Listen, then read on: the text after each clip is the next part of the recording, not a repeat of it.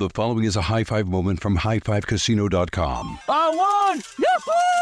Private, put down your phone. This is the Army. Sarge, High Five Casino is a social casino. It's on your phone, goes wherever you go. I win free spins, cash, prizes, free daily rewards, over 1,200 games. I won again! Platoon, present cell phone. High Five. High Five. Casino. Casino. Win at High Five Casino. Come! High Five Casino is a social casino. No purchase necessary. Void where prohibited. Play responsibly. Conditions apply. See website for details. High Five Casino. Diamonds Direct has done it again. This month only, get ready for an offer you can't resist. Buy a natural diamond engagement ring of one carat plus and receive a free natural one carat diamond tennis bracelet valued at $2,000. That's right, a stunning diamond tennis bracelet at no extra cost. Imagine giving her the ring of her dreams and her wedding gift all at once. So hurry into Diamonds Direct. Your chance to get a free tennis bracelet will not last long. Details at diamondsdirect.com. What if AI could help your business deliver mission critical outcomes with speed? With IBM Consulting, your business can design, build, and scale trusted AI using Watson X and modernize the way you work to accelerate real impact. Let's create AI that transforms your business. Learn more at ibm.com/consulting. IBM. Let's create. Baseball fans, BetMGM is giving you the chance to win a prize every day during the baseball season. Step into the batter's box for BetMGM's Swing for the Fences free to play game. Pick an area of the strike zone and take your best swing. If you get a single, double, triple, or home run, you'll receive a prize. Smash a home run to collect a bonus bet on us. Just log into your BetMGM sports account to get started. Then visit your promotions section to access the Swing for the Fences free to play game. There's nothing more exciting than going yard with the king of sportsbooks. BetMGM and GameSense remind you to play responsibly. Must be 21 plus and present in Ohio. Subject to eligibility requirements. Rewards vary depending on market and expire 24 hours from issuance. Gambling problem? Call 1 800 Gambler. In partnership with MGM Northfield Park.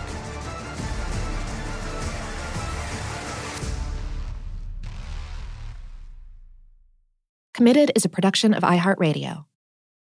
A quick warning before we get started this episode contains triggering content concerning sexual abuse. Bear with me here for a minute because it is definitely a story worth listening to.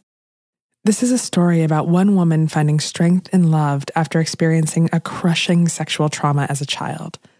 But even though this story starts in the darkness, it's more about finding a way to believe you deserve to live in the light and finding the person who helps you believe that.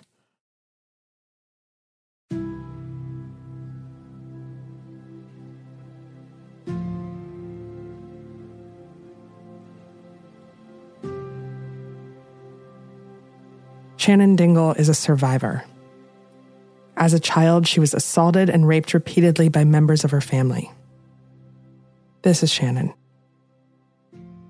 My childhood involved a lot of rape.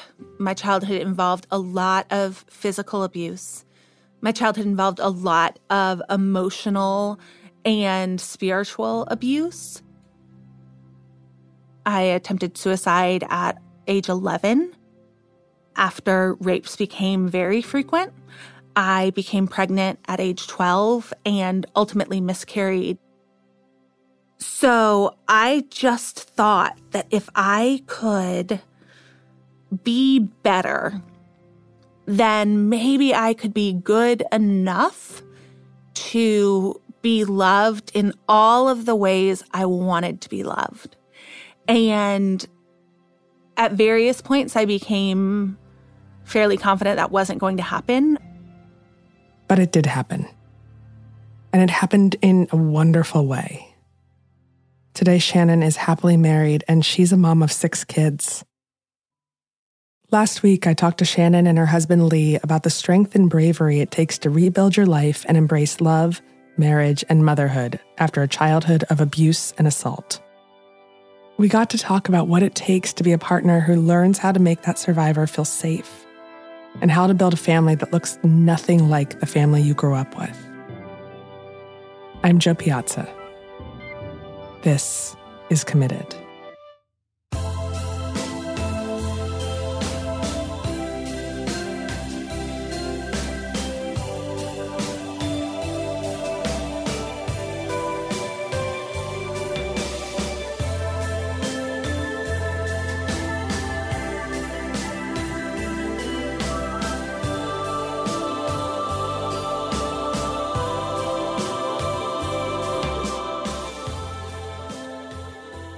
The first part of this show is Shannon's story, and I'm going to let her tell most of it in her own words. She hasn't always been able to tell her story like this. It's taken a long time to get to the point where she can be completely honest about the horrific things that happened to her as a child. I was the youngest in a family of five.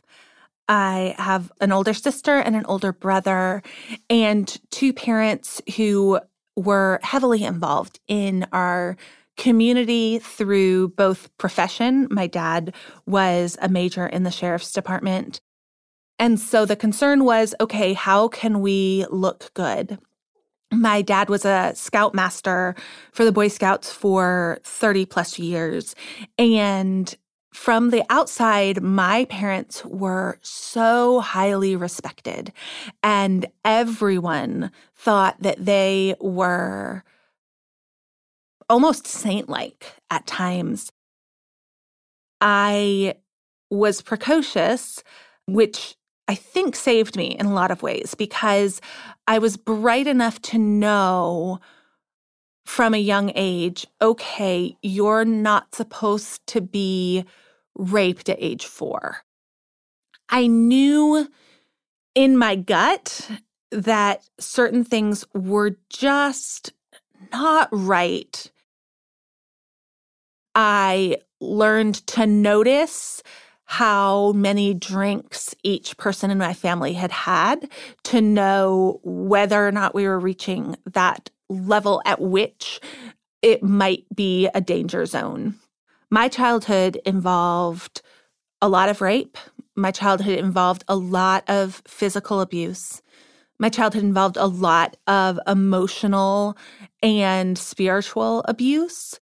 I thought maybe if I can just get higher grades or be in more clubs or in more leadership positions, then I will finally be enough so that they won't rape me. In hindsight, I uh, my heart breaks for myself at that age, but also knowing that there are other kids out there today who are having to rationalize through abuse and not have anyone guiding them and explaining this isn't your fault and explaining they made these choices, not you, and explaining that there is nothing that any of us need to do to be worthy of not being raped. So I just thought that if I could be better, then maybe I could be good enough to be loved in all of the ways I wanted to be loved. And at various points, I became fairly confident that wasn't going to happen. I attempted suicide at age 11 after rapes became very frequent.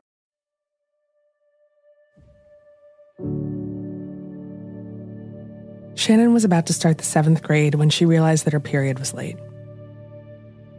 Then she started to throw up. The only reason she thought she might be pregnant is that she'd seen an episode of the television show Full House where Aunt Becky was sick when she was pregnant with twins. Shannon walked a mile and a half to the drugstore and lied to the clerk. She told him she needed to buy a pregnancy test for her mom. It was positive. She was six weeks pregnant, and that pregnancy was the result of both rape and incest. But at 12 years old, all she was thinking was that maybe this unwanted pregnancy would help people see she was actually being abused. In that moment, I actually saw a bit of hope because I thought, okay, well, I'm pregnant. People are going to know this isn't something my family will be able to hide. And so I didn't tell them because I wanted to make sure I was far enough in the pregnancy that it couldn't be hidden easily before they knew anything. And I thought, okay, this is where maybe, maybe something's going to change. Something's going to have to change, right? Because 12 year olds aren't supposed to be pregnant. I still thought at that time that me being pregnant at 12 meant that everyone would be sure that I was a slut. At that point, I was resigned to that. I was fine with that. Well, not fine with that. I had accepted it. Then, when I miscarried and that plan fell through, that no one was going to find out these things, even the things I didn't want them to know. No one was going to see this proof that I thought was going to be the one thing that might convince people to not only believe me, but do something. Because I had tried to tell people that my home was not safe. But my father was high ranking in the sheriff's department. And so everyone brushed things off and assumed that my parents were doing the right thing, even when they weren't. I resolved when I was 13 that I was just going to get through. And I expected that it would be a long shot for me to get through to move out and go to college. I was pretty confident that I wasn't going to survive. And so I just did the next thing every time a new man came or every time I had a moment where I wasn't being raped or any time I had a test the next day because I was still doing the typical 13 year old things and 14 year old things. Shannon's survival strategy was mostly about keeping up appearances and controlling the things that she could control. And from the outside, that looked like high achievement good grades, extracurriculars. I didn't want to know my story. I didn't want to own my story.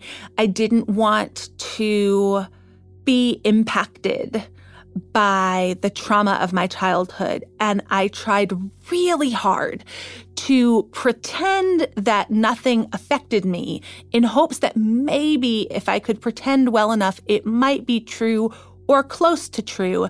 And I could just have a typical life, whatever that looked like. And I became rather fatalistic that either I'm just going to die and then it will be over, or I just have to get through however many more years I have left before I go to college. Shannon kept telling herself she just had to make it through high school. If she could make it through high school, then she'd get to move out of her house and go away to college. And once in college, she thought maybe she could have something that looked like a normal life. After graduation, she went off to the University of North Carolina at Chapel Hill. At school, she got the chance to be a different person. And by the time she met Lee, Shannon was determined that she would have a normal college experience, maybe even a normal boyfriend. The two of them met on Bourbon Street in New Orleans. She went to UNC and he went to North Carolina State, but they were both in Louisiana for a Lutheran campus ministry conference. They both thought they were super cool and wild for being dead on Bourbon Street in the first place.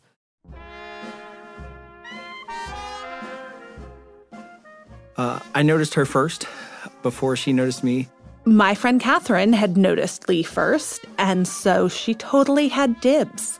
And I kept trying to get them in the same place because she had said one of the boys from state was cute and the other two were clearly not the ones who were cute. So I just, I figured, okay, well, I can be this matchmaker. And even when Lee asked me to go on a walk and do some shopping in the French Quarter one day, she immediately I'm like, she should come with us. And I invited her to come. At about this point, Lee is worried that I don't feel safe with him since I'm really trying hard to get someone else with us. But I was oblivious until about halfway through this first date of ours that it was even a date. He put his arm around me and I was like, oh, oh, I think maybe he's into me. So it was kind of an accidental first date, which maybe was good because I didn't I didn't have any guards up because he was this guy who I was setting up with my friend Catherine. I just knew that I wanted to talk with Shannon. So if there was someone else there, that was fine with me. I just wanted to talk with Shannon. As cheesy as it sounds, we were together on New Year's Eve. And when the ball dropped, we decided to make a resolution that we would try to make things work when we got back up to school. Shannon was guarded at first. She desperately wanted this normal college experience that included dating a great guy like Lee, But everything that had happened to her in the past made her nervous about a romantic and sexual relationship. I was willing to give things a try when we got back to school. I was a pretty mean girlfriend in terms of making him prove to me that he really was trustworthy and really was in it for me. And so I probably could count on one hand, maybe two, the number of times that I drove to his school. I always made him come to me.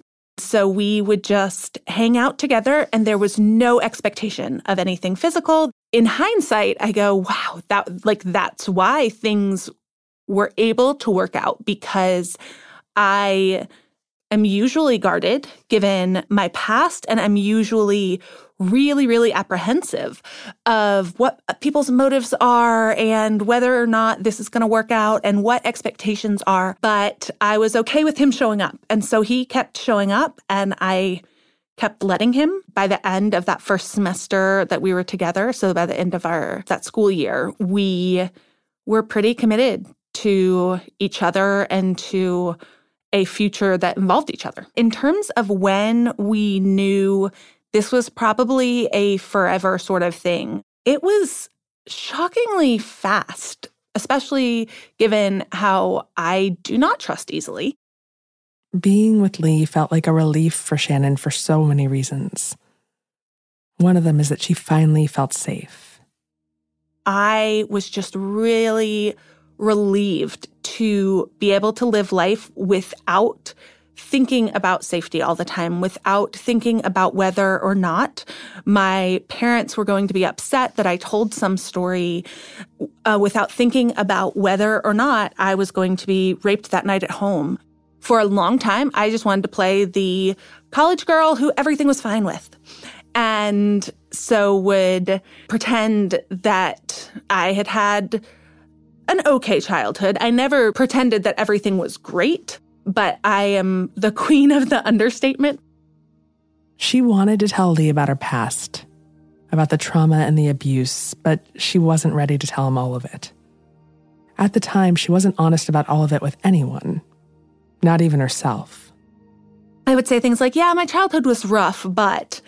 And saying your childhood was rough, but doesn't exactly clue people into the fact that you were pregnant at 12 or trafficked for sex or abused pretty much from your earliest memory. That's not what people assume when you just say, yeah, things were rough. I was super naive. I didn't really know that rough childhood exists. I had a completely normal childhood, very drama free. I had in my head, you know, kind of like, why do counselors and high school counselors and school counselors, why do they even exist? Seems like such an easy job. Safety was something he took for granted. For me, any environment, I was looking for safety and evaluating everything for safety because my assumption is okay, wherever we are, whatever's going on, especially in my childhood home, is not going to be safe. So I was really naive in all this. And you know, so what Shannon's telling me, I'm just kind of like, okay, it was rough. Uh, I, I, I don't even think I could have imagined what actually happened. So I think that made it easier. And she, you know, and all this, and her sickness says she didn't want to go home. And I was like, okay, great. I get to spend more time with you. This is really easy. I just have to go get a movie from Blockbuster and some food, and then we can just hang out. I knew by the time I was ready to start sharing pieces of my story that I felt safe in doing so. He had not grown up with abuse. And so the idea that I might have all of these different preconceived notions about whether or not people could be trusted, whether or not men could be trusted, whether or not I felt comfortable being touched, whether or not I was sure about having kids because maybe I was going to be like my family had been and I didn't want to put another child through this. All of these things that my brain was constantly on high alert and super loud, as if there were a million conversations going on all the time. Analyzing him, analyzing my environment, analyzing my abilities, analyzing how I was reacting to things and was I reacting to things because this had happened to me as a child? And I didn't know at that time that everybody's brains weren't that loud. One night, the two of them were laying on a blanket in the quad at NC State. just chatting about life. It was starting to get dark. So I didn't have to be looking him in the eye as I told him about things. It's easier for me to talk about traumatic stuff when I don't have to see someone's reactions. It's almost painful for me to see empathy from someone else because I feel often like I have caused that pain for them, which they're feeling with me. I told him not very many details, just that I had been hurt in a lot of ways as a child by people who were supposed to keep me safe. I told him about a certain number of rapes that I felt like was representative enough of the whole that he had enough pieces. I told him about some of the situations, and he knew more than anyone else in my life did. But there was so much. I mean my I, I, am i'm able to recognize now in a way that i couldn't then that the reason why talking about trauma felt really overwhelming was because i endured and survived extreme chronic lasting trauma. It was important for me to see how he responded I was really concerned with whether or not he was going to respond with kindness at all. I had been told by abusers that I was not going to be believed by anyone, that everyone would know that I had wanted it or that this defined me or that I was a slut or a whore it didn't change Shannon at all in my eyes. She was still Shannon. She was still this girl that I was falling in love with and I was able to to be with her.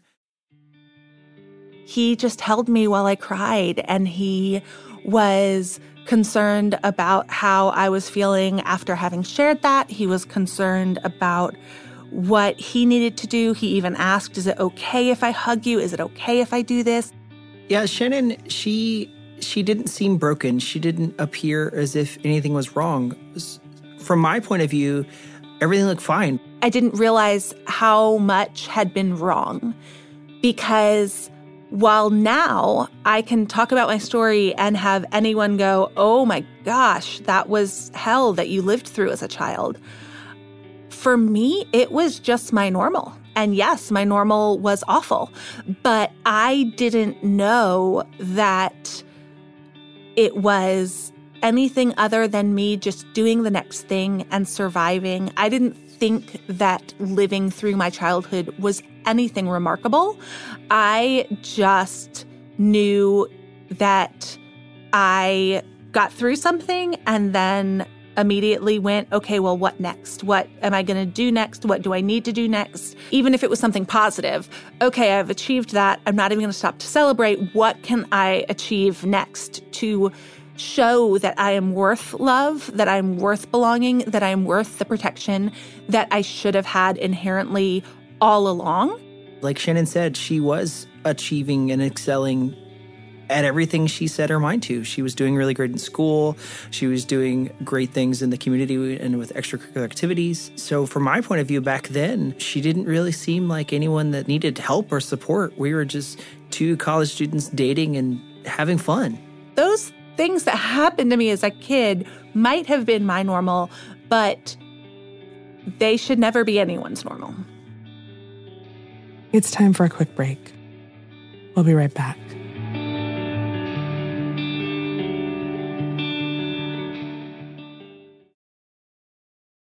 The following is a high five moment from highfivecasino.com. I won! Yahoo! Private, put down your phone. This is the Army. Sarge, High Five Casino is a social casino. It's on your phone, goes wherever you go. I win free spins, cash, prizes, free daily rewards, over 1,200 games. I won again! Platoon, present cell phone. High Five. High Five. Casino. Casino. Win at highfivecasino.com. High Five Casino is a social casino. No purchase necessary. Void where prohibited. Play responsibly. Conditions apply. See website for details. High Five Casino. There's a lot happening these days. But I have just the thing to get you up to speed on what matters without taking too much of your time. The Seven from the Washington Post is a podcast that gives you the seven most important and interesting stories, and we always try to save room for something fun. You get it all in about seven minutes or less. I'm Hannah Jewell. I'll get you caught up with the seven every weekday. So follow the seven right now. Before AI can help your business predict demand, accelerate growth, inform decisions, automate tasks, reveal insights, generate content, you have to trust it. Introducing Watson X Governance, helping you govern any AI as data, models, and policies change so you can scale it responsibly. Let's create AI that begins with trust with Watson X Governance. Learn more at ibm.com/governance. IBM. Let's create. Baseball fans, BetMGM is giving you the chance to win a prize every day during the baseball season. Step into the batter's box for BetMGM's Swing for the Fences free to play game. Pick an area of the strike zone and take your best swing. If you get a single, double, triple, or home run, you'll receive a prize. Smash a home run to collect a bonus bet on us. Just log into your BetMGM sports account to get started. Then visit your promotions section to access the Swing for the Fences free to play game. There's nothing more exciting than going yard with the king of sportsbooks. BetMGM and GameSense remind you to play responsibly. Must be 21 plus and present in Ohio.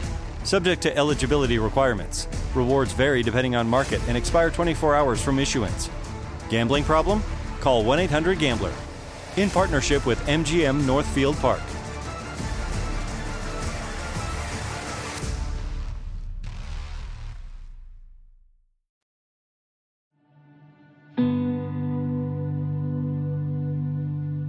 When Shannon was describing her abuse to me, she told me that she thought no one would ever love her the way she wanted to be loved.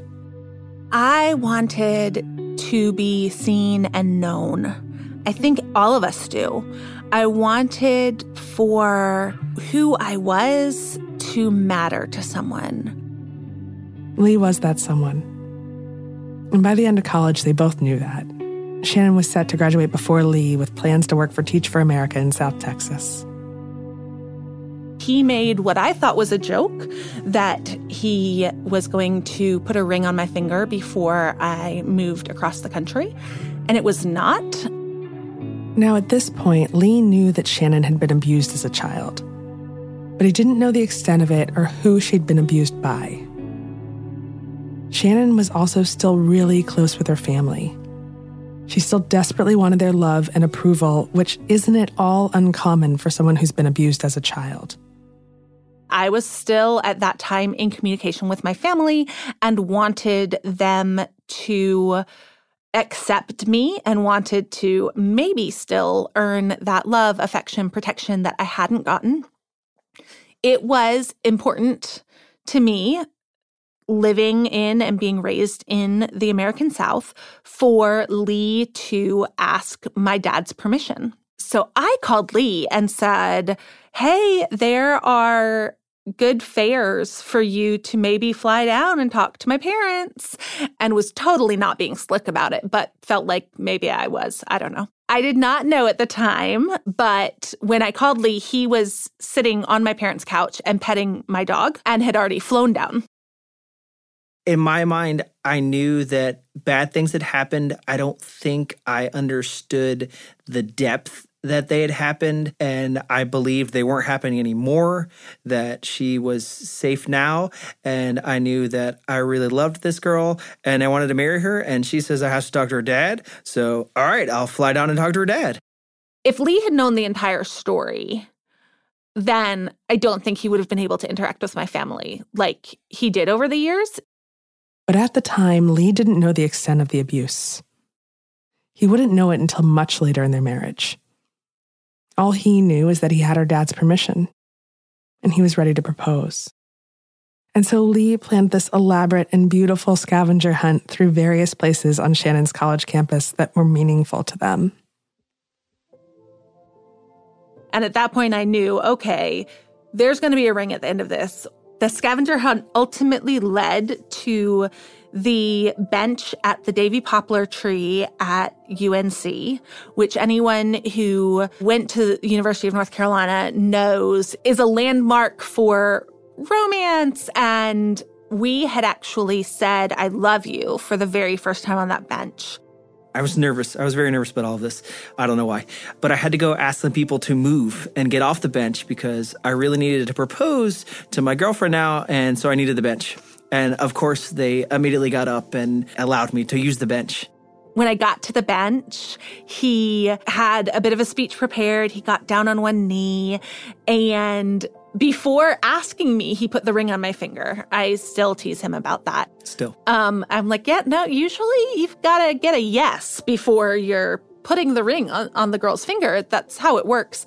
But since it was a very public place on campus, there was a tour group going by of high school students who were considering coming to the college. There was a large group of sorority girls who were heading to their sorority house. So we had quite the audience. He was brave.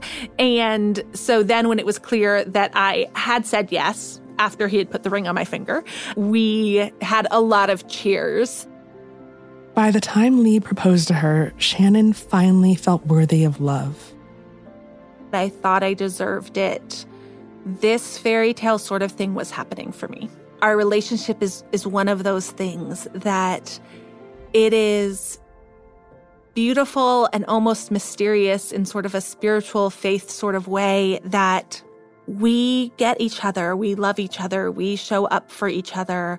I know that he is going to accept me. I know that whatever hard thing happens, we're gonna work through it and we're with each other. We are in it to see both of us flourish. By the time he proposed, it still felt disorienting. I mean, any good thing, even now, sometimes feels disorienting to me. But it also felt normal within the context of my relationship with him. In so many ways, the love that Lee has shown me has been transformative in helping me understand what love is, in helping me understand who I am, in making it clear that love is based in a desire to know someone and connect with them for all that they are. I didn't know what it was like to be vulnerable with someone and be met with the care that he provided then, has provided since. And I had learned that I didn't have to be waiting for the moment in which he was going to show me something different. I didn't have to be waiting for the horror movie moment when something was going to jump out, which is what I had learned to do in life. And so the picture perfect sort of engagement, by then, I still was not at all convinced that I deserved it, but I knew that Lee was convinced that I deserved it. And that was enough for me. Shannon and Lee had a two year long engagement, so they had plenty of time to plan the perfect wedding. Shannon really wanted to give her parents the kind of picture perfect Southern wedding that she thought they wanted. She was still so desperate to please them. Lee, on the other hand, wanted a carnival, and he wanted to call it Dinglefest. But Shannon didn't think he was serious, and so they went along with Shannon's idea first. But Shannon had recently stopped drinking. She had a complicated relationship with alcohol, and she'd seen it lead to so many traumatic things in her childhood. That's when she told her parents she didn't want a bar at her wedding. Which I didn't want for myself, but I also didn't want because family members had been out of control drunk at my brother's wedding several years prior. And I didn't want to have to be dealing with that on my wedding day. My parents felt like not having alcohol at our wedding would make them look cheap to all of their friends. I was given an ultimatum. My family said, okay, if you don't want to have alcohol at the wedding, then you can't have it here and we're going to cancel everything. Or you can just go ahead. This isn't a big deal and have alcohol at the wedding, and we can keep everything as we've already planned it. We canceled everything. Uh, well, actually, my mother canceled everything. After that happened, we obviously kind of had to regroup.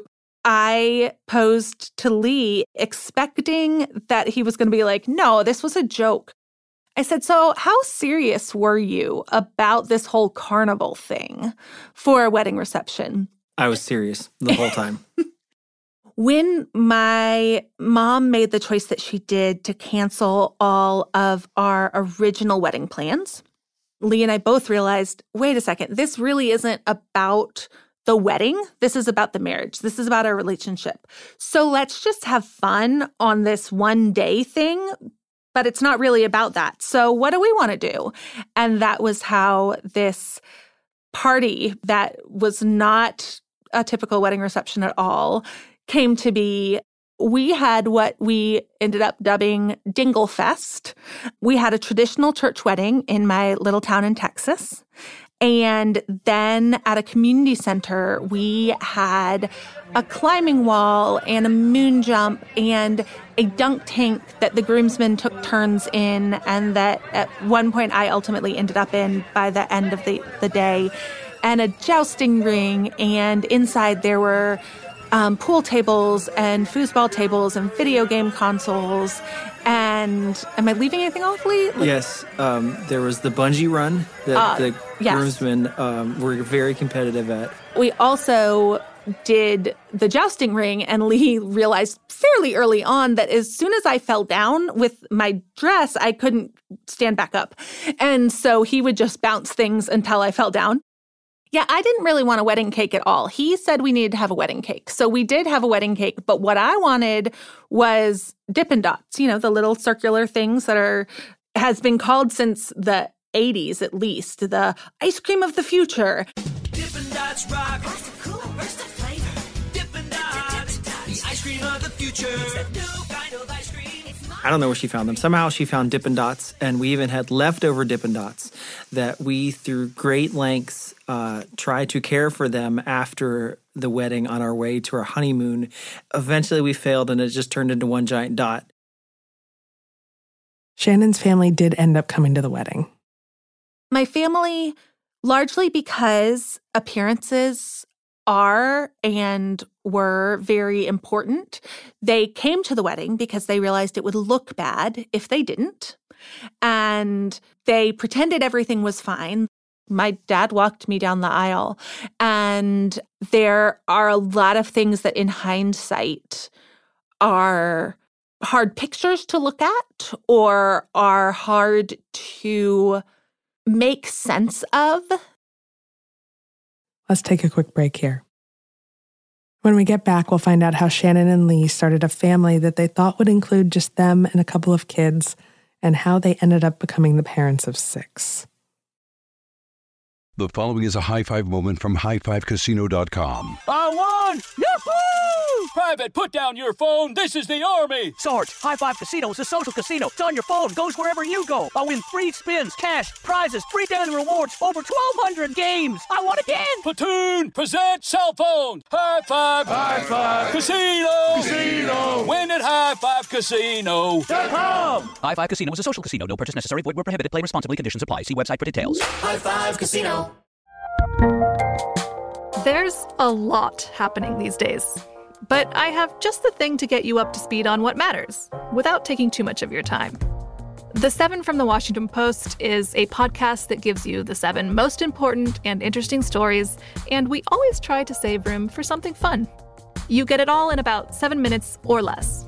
I'm Hannah Jewell. I'll get you caught up with the seven every weekday. So follow the seven right now. Before AI can help your business predict demand, accelerate growth, inform decisions, automate tasks, reveal insights, generate content, you have to trust it. Introducing watsonx Governance, helping you govern any AI as data, models, and policies change so you can scale it responsibly. Let's create AI that begins with trust with watsonx Governance. Learn more at ibm.com/governance. IBM. Let's create. Baseball fans, BetMGM is giving you the chance to win a prize every day during the baseball season. Step into the batter's box for BetMGM's Swing for the Fences free to play game. Pick an area of the strike zone and take your best swing. If you get a single, double, triple, or home run, you'll receive a prize. Smash a home run to collect a bonus bet on us. Just log into your BetMGM sports account to get started. Then visit your promotions section to access the Swing for the Fences free to play game. There's nothing more exciting than going yard with the king of sportsbooks. BetMGM and GameSense remind you to play responsibly. Must be 21 plus and present in Ohio. Subject to eligibility requirements. Rewards vary depending on market and expire 24 hours from issuance. Gambling problem? Call 1 800 Gambler. In partnership with MGM Northfield Park.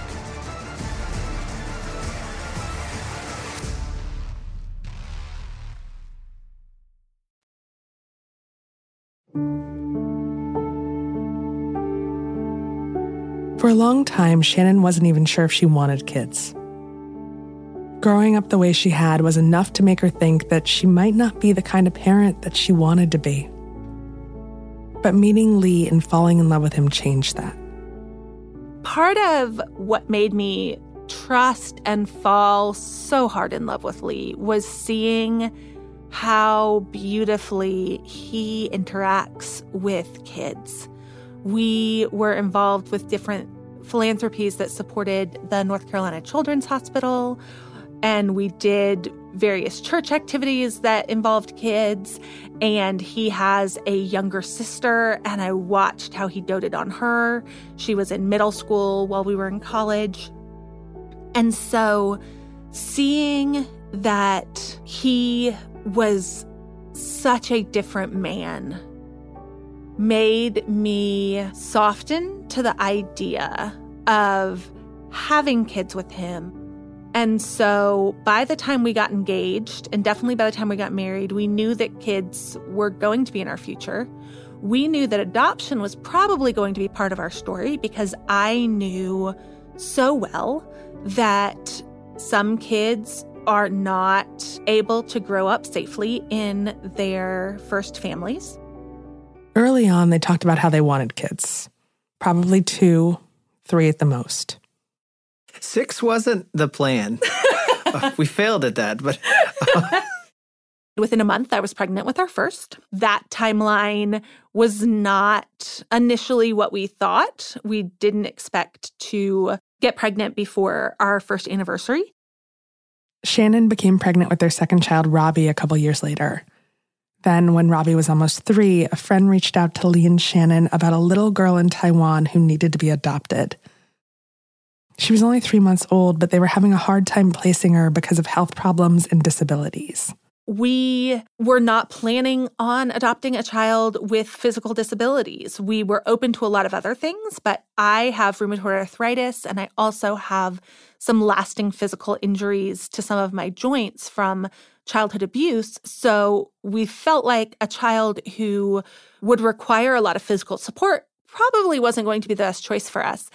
But we also wanted to seem like we were being good Christian people. And I still had enough of that trying to look like the perfect family in me at that time that we told this friend of ours who reached out to us that we would pray about it and would get back to her. I believed that we should get some more information, but I'm certain I'm going to find out that this is a stupid plan and this is a bad idea.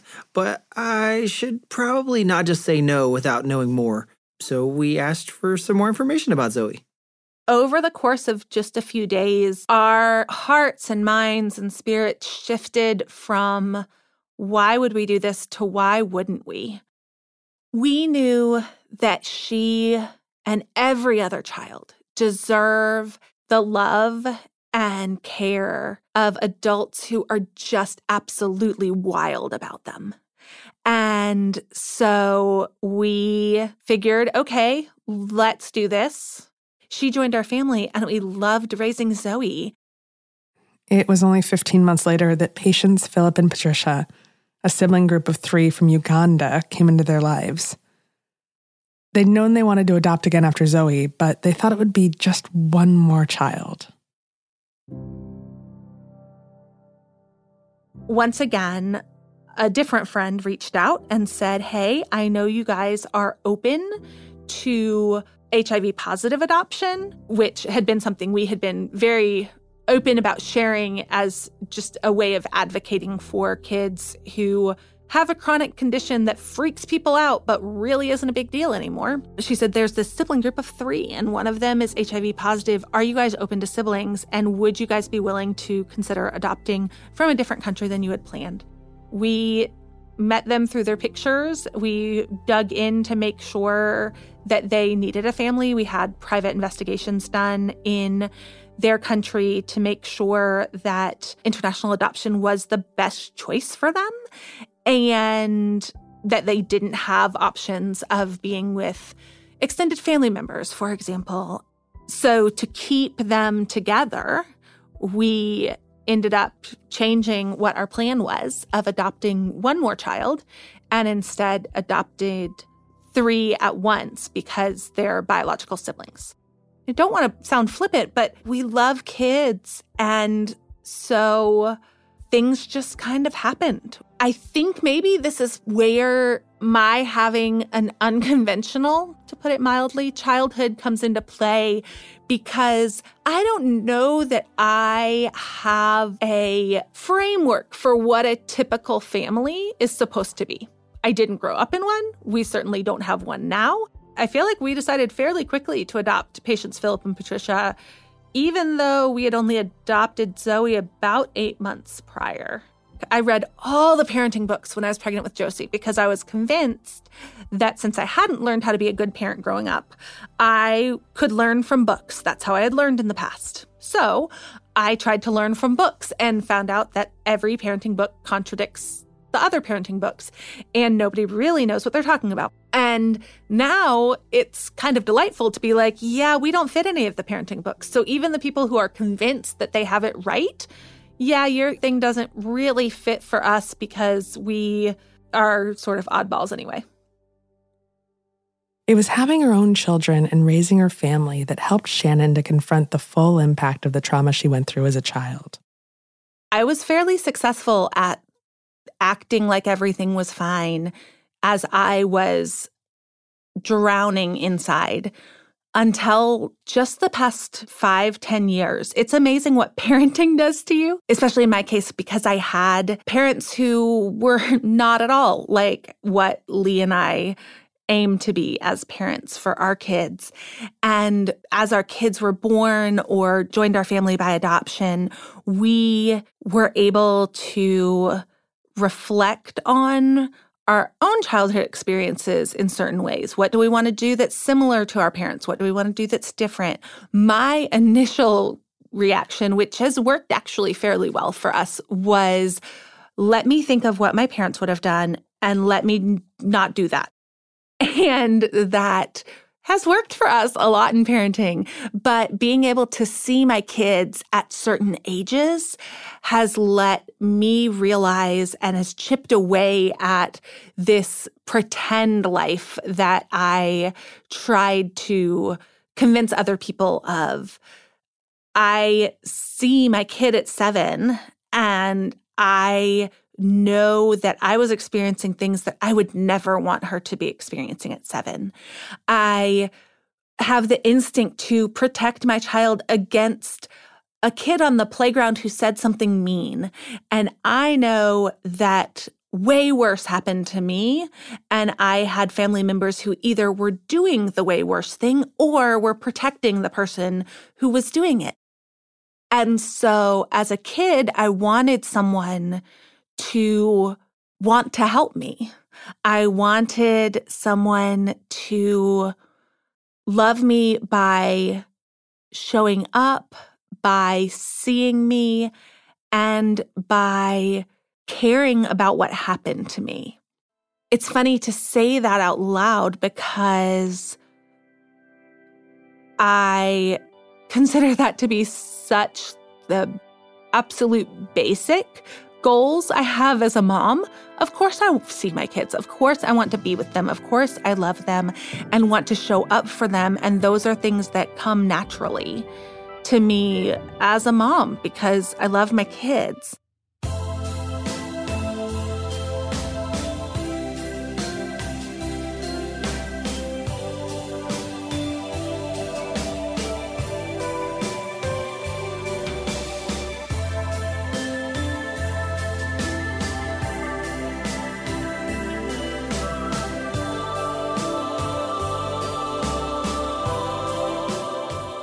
Shannon has a message for other adults and children who've been the victims of abuse and trauma.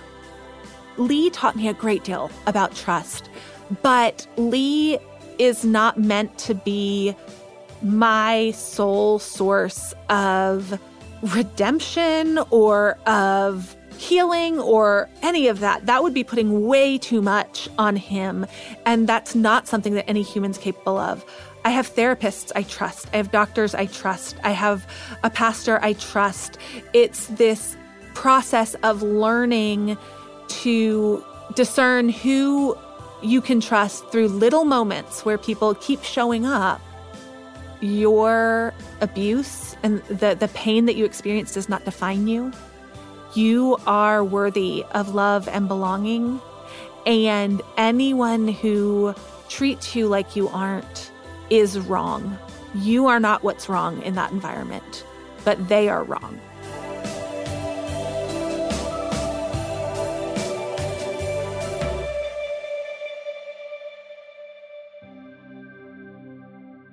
This episode was hosted and reported by Jo Piazza, with special thanks to Shannon and Lee Dingle. It was produced and edited by Ramsey Yunt, with mixing by Tristan McNeil. The executive producers are Jo Piazza, Tyler Klang, and Julie Douglas. Theme song and music by Tristan McNeil.